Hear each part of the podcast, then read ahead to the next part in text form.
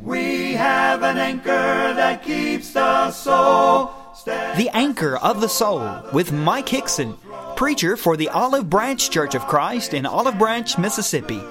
Grounded firm and deep in the Savior's love. And now, Mike Hickson. When Paul wrote to Timothy in 2 Timothy chapter 1, in verse 13, he said, Hold fast the pattern or the form of sound words which you've heard from me in faith and love which are in Christ Jesus. So, what we're going to be talking about tonight ultimately has to do with what is revealed in God's pattern, that is, in the Scriptures. And I want to hold up a ruler. A couple of weeks ago in the lesson, I talked about how a ruler is a standard. And as you think about our English word canon, that word means rule, a measuring stick. So when we talk about the 27 books of the New Testament, our canon, we're talking about that rule of faith, that measuring stick, against which we look at what people think, espouse, believe, and practice. Now, Paul in Philippians chapter 3 said that we are to walk by the same rule.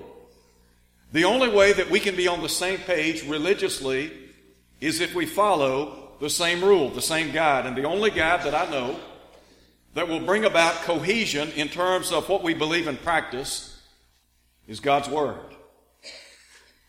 In the book of Romans, in chapter 4, Paul raises a question.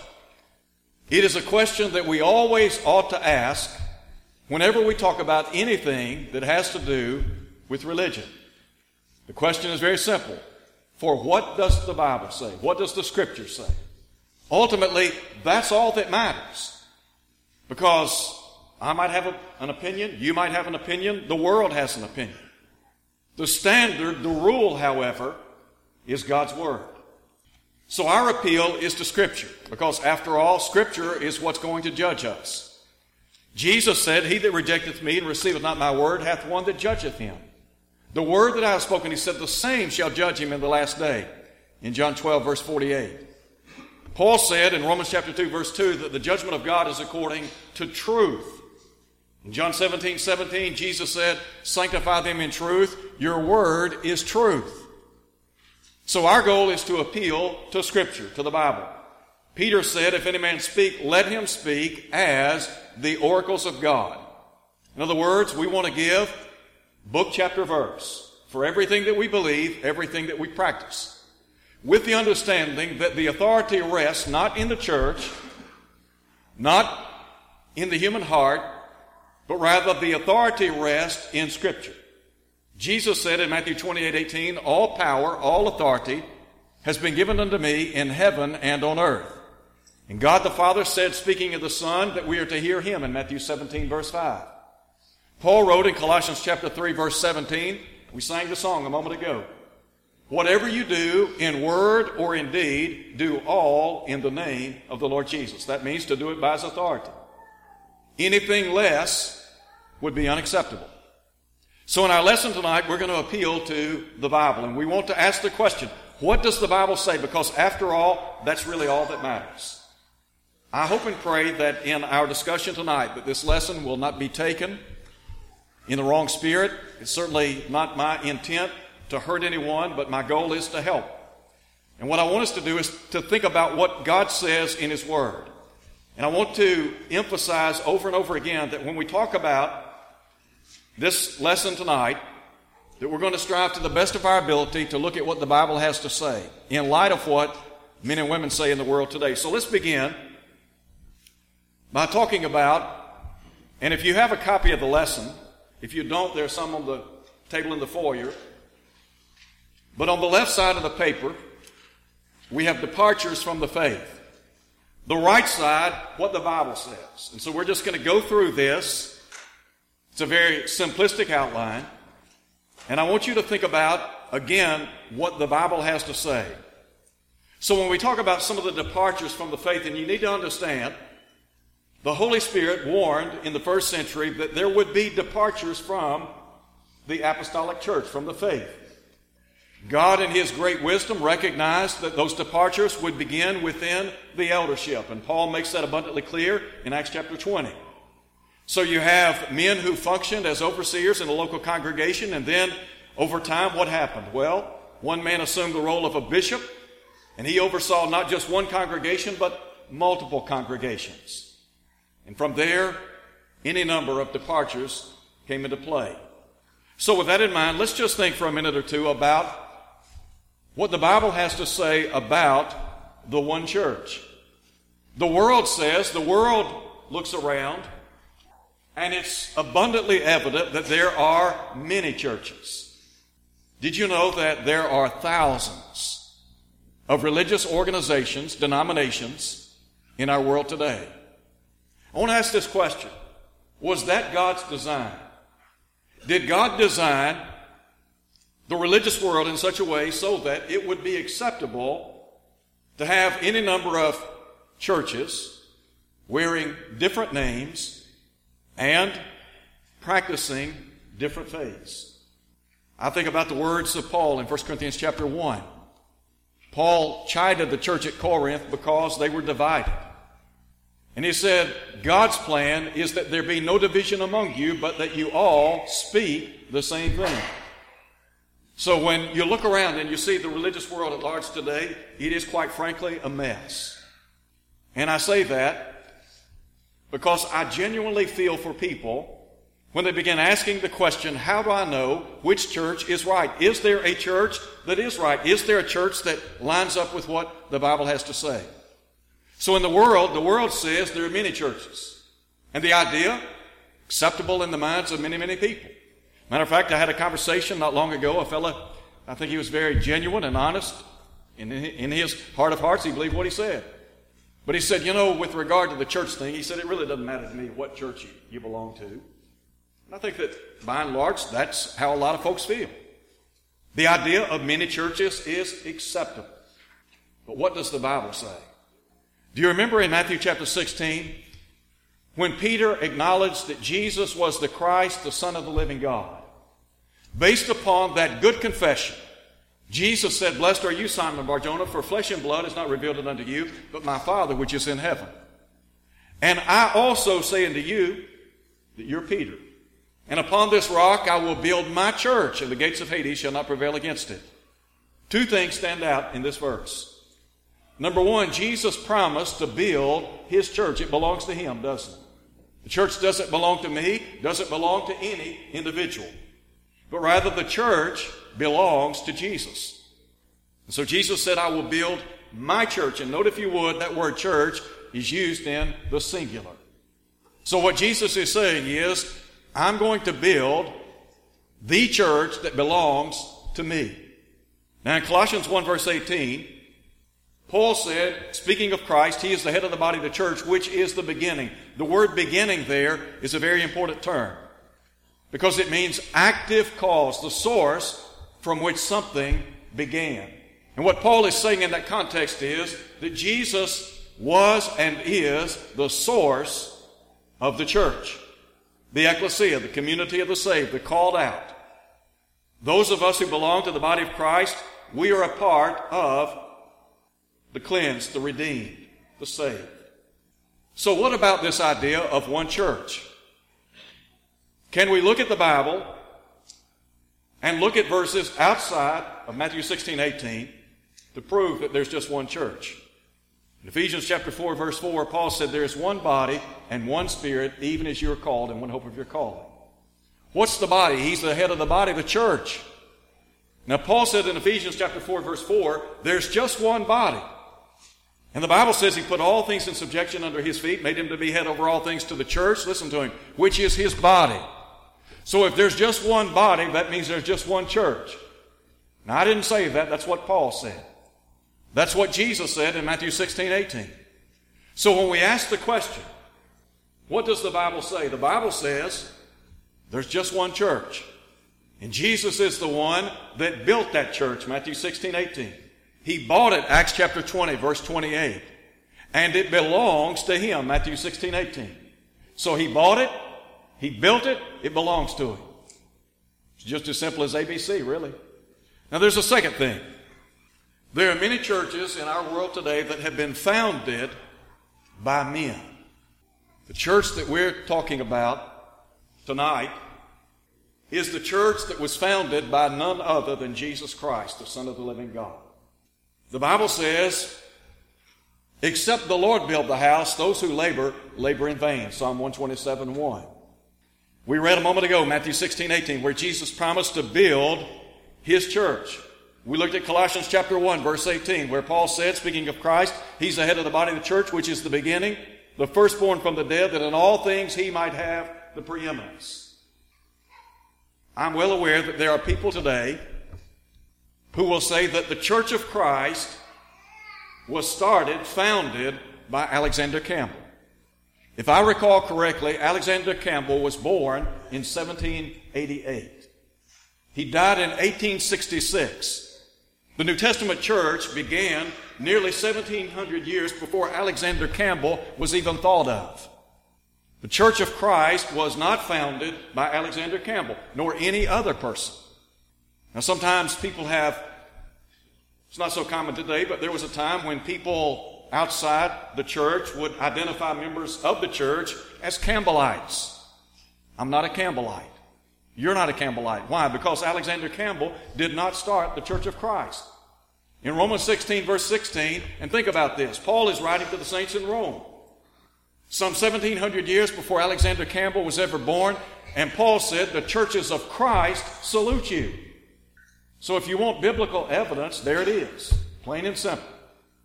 So we think about church was founded by Jesus. Jesus is the foundation of the church, 1 Corinthians chapter 3, verse 11. For other foundation can no man lay than that which is laid, which is Christ Jesus. So Jesus is the founder, the foundation, and by the way, he is the chief cornerstone according to Ephesians 2. Everything rests upon the Lord Jesus Christ, doesn't it? So the world says there are many churches, but the Bible says there's just one church. The world says churches can be founded by men. But the Bible says the church was founded by Jesus. The world says that there can be a human head of the church. As a matter of fact, there are many people, some one billion people in our world today, that acknowledge a supreme legislator here upon this earth. The Bible says there's just one potentate, and he is the King of kings and Lord of lords, and he is the head of the church. The Bible says, speaking of the head of the church, that Jesus Christ occupies that position. In Ephesians 1.22, Paul said he put all things in subjection under his feet and made him to be head over all things to the church, which is his body, the fullness of him that fills all in all. Now, the problem is that there are some people that have the idea that because Jesus is in heaven and the church is on earth, we need somebody to legislate the affairs of the church on earth. Well, Jesus has already taken care of that. And you know how he did it? He left us his will. It's called the New Testament. He is the mediator, according to the Hebrew writer in Hebrews chapter 9, 15. He is the mediator of the new covenant. It's called the law of Christ, Galatians 6, 2. James identifies it as the perfect law of liberty. In James chapter 2, he calls it the law of liberty. So Jesus exercises authority over the church through his word. And he's just, he is the head. He is the only head. Now, I made this point before, I made it before, and I want to make it again because I think that there are a lot of people that have difficulty seeing this concept. If you look at what the Bible says, the Bible, and again, we're asking the question, what does the Bible say?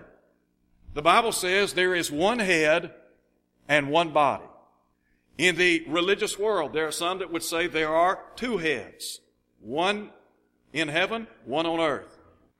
And there's one body.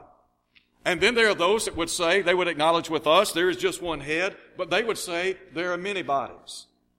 But I want to ask the question, what does the Bible say? The Bible says there's one head and there's one body. And that is what the New Testament teaches.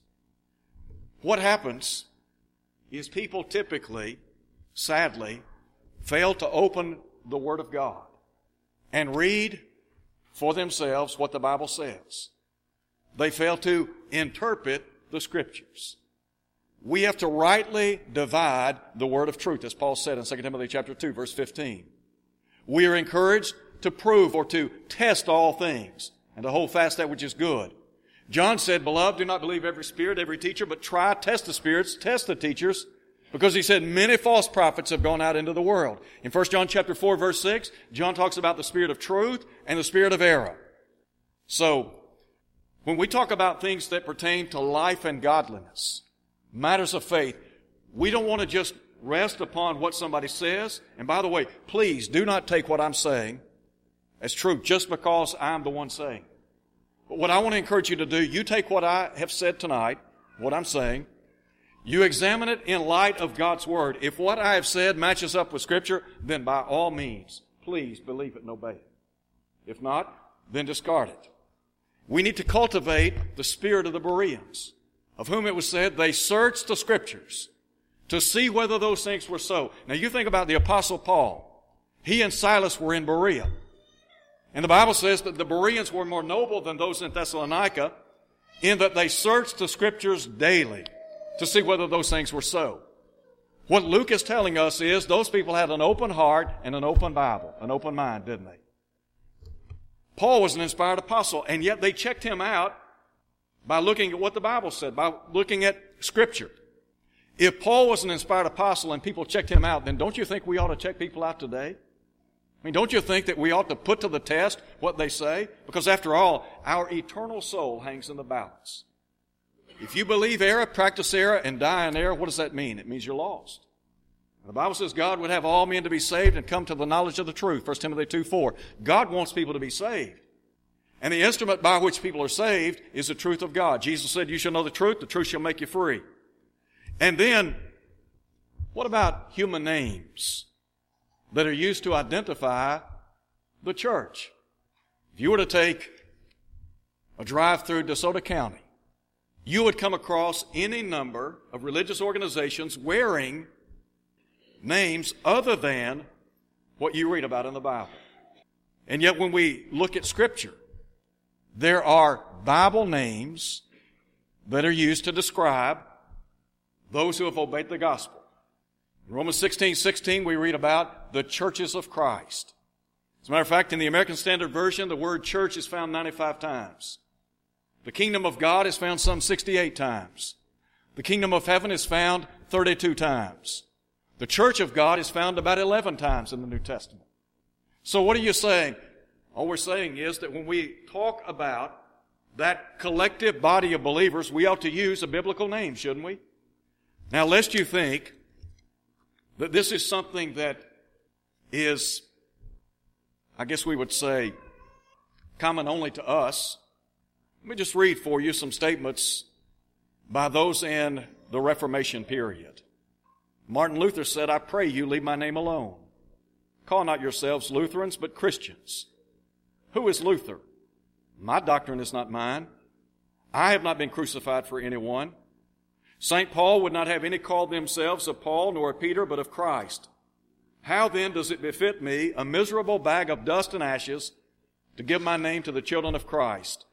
Cease, my dear friends, to cling to these party names and distinctions. Away with them all. And let us call ourselves only Christians after him from whom our doctrine comes. And then John Wesley. He said, Would to God that all party names and unscriptural phrases and forms which have divided the Christian world were forgot.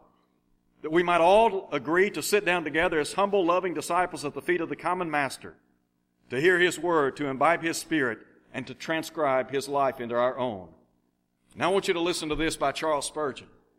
Charles Spurgeon in his day was probably one of the most prominent Baptists alive. He preached in London to a congregation of about 10,000 people per week. And here's what he said. I look forward with pleasure to the day when there will not be a Baptist living. I hope they will soon be gone. I hope the Baptist name will soon perish, but let Christ's name last forever. And then Alexander Campbell, of whom I spoke a moment ago. Alexander Campbell, writing in response to those who were identifying members of the body of Christ as Campbellites, he said, But alas, the enemies have blasphemed the blessed gospel by pasting our sinful names upon it to bring it into disrepute. And Campbell said this in reference to the practice of being called Campbellites and others being called Stoneites after Barton W. Stone. These men were right. They were right because what they were saying is we need to call the church by a biblical name. So again, I ask you the question, what does the Bible say? Isn't that what's most important? And then there are those in the world, in the religious world, that will say that baptism is not essential to salvation. Have you heard that? Many of us have.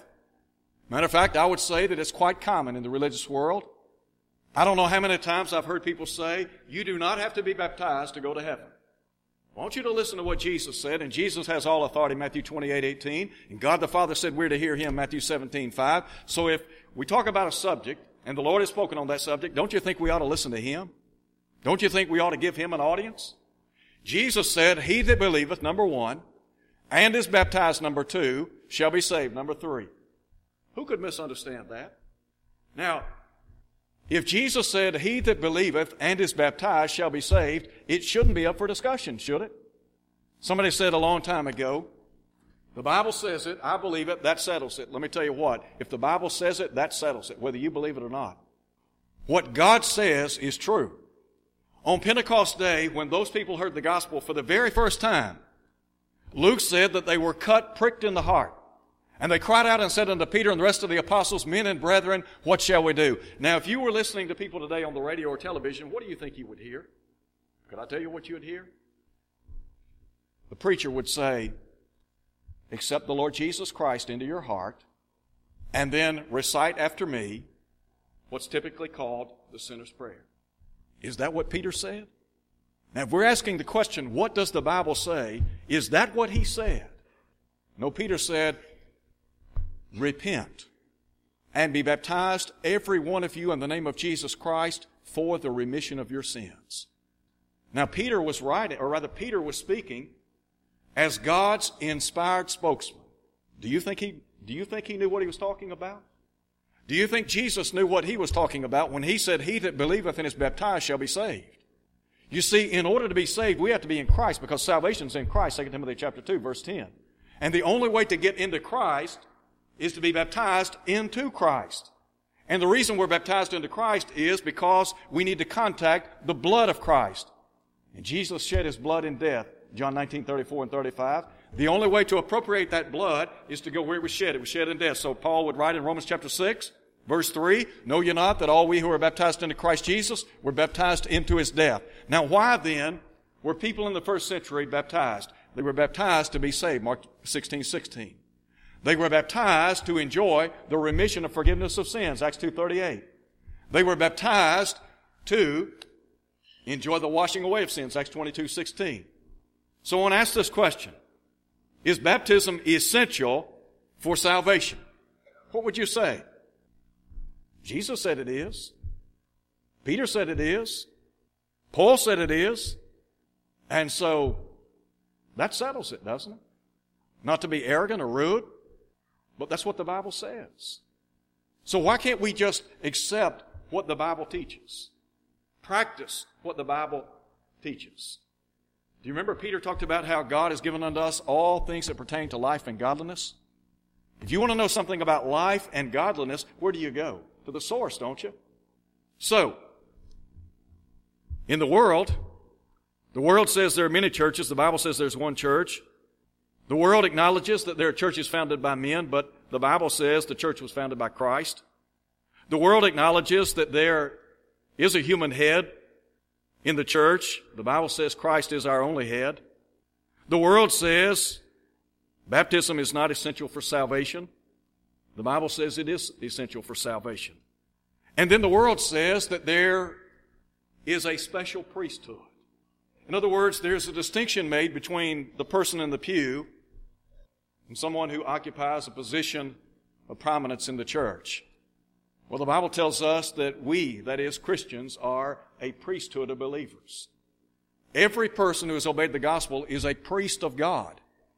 In 1 Peter chapter 2 verse 5, Peter said that we are a holy priesthood and that we are to offer up spiritual sacrifices acceptable to God through Jesus Christ. And so there is no special priesthood as acknowledged by some in the religious world. Every person who is a Christian is a priest. And let me just add this. There are no special designations when it comes to saints based on meritorious works. Every person who has obeyed the gospel of Christ is a saint of the Most High God.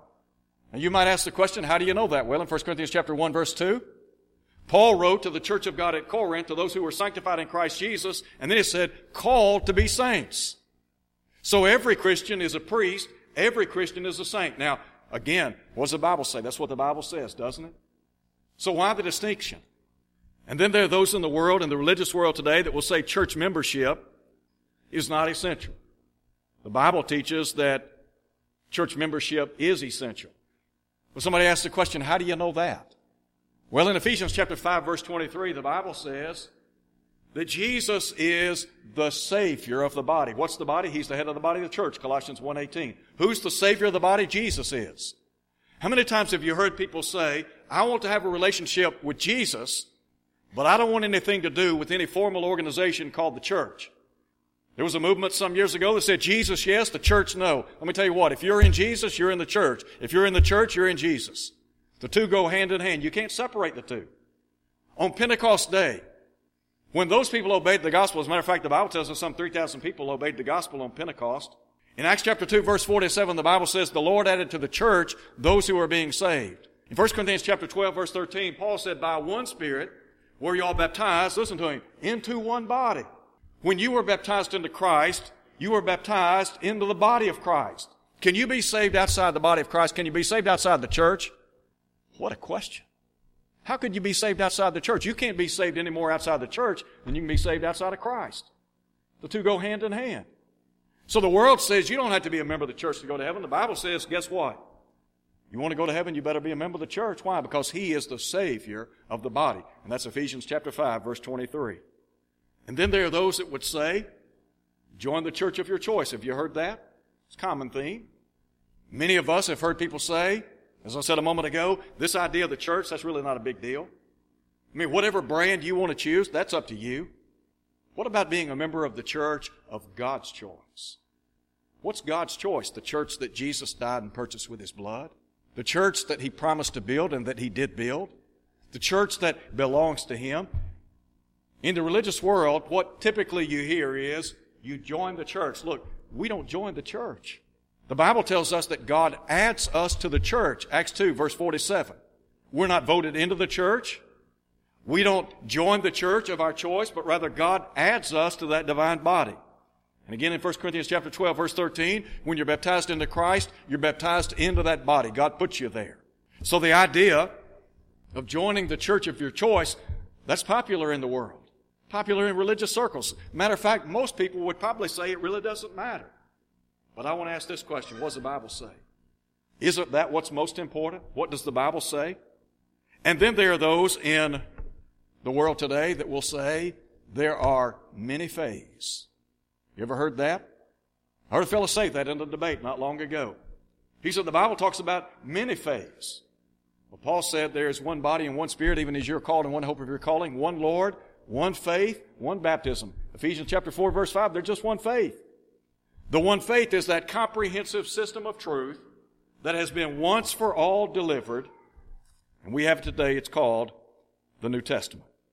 I want to close tonight by saying that it is not my intent to come across haughty or arrogant. I'm not interested in winning an argument.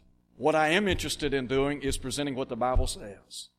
If what I have said tonight is not found in your New Testament, then by all means, please do not believe it. But I believe if you look at what the Bible has to say and you run the references, and you examine every point that was made in light of what God's Word says, you'll find that there's harmony there. Not because I said it, but because the Bible says it. When it's all said and done, the only thing that's going to matter is what does the Bible say? Thank you for listening to the Anchor of the Soul.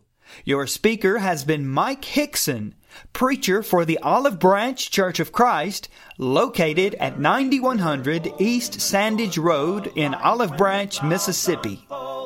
To hear this lesson again, go to olivebranchchurchofchrist.org. Tune in next Sunday for more of the Anchor of the Soul. We have an anchor that keeps the soul steadfast and sure while the billows roll. Fastened to the rock which cannot move. grounded firm and deep in the Savior's love.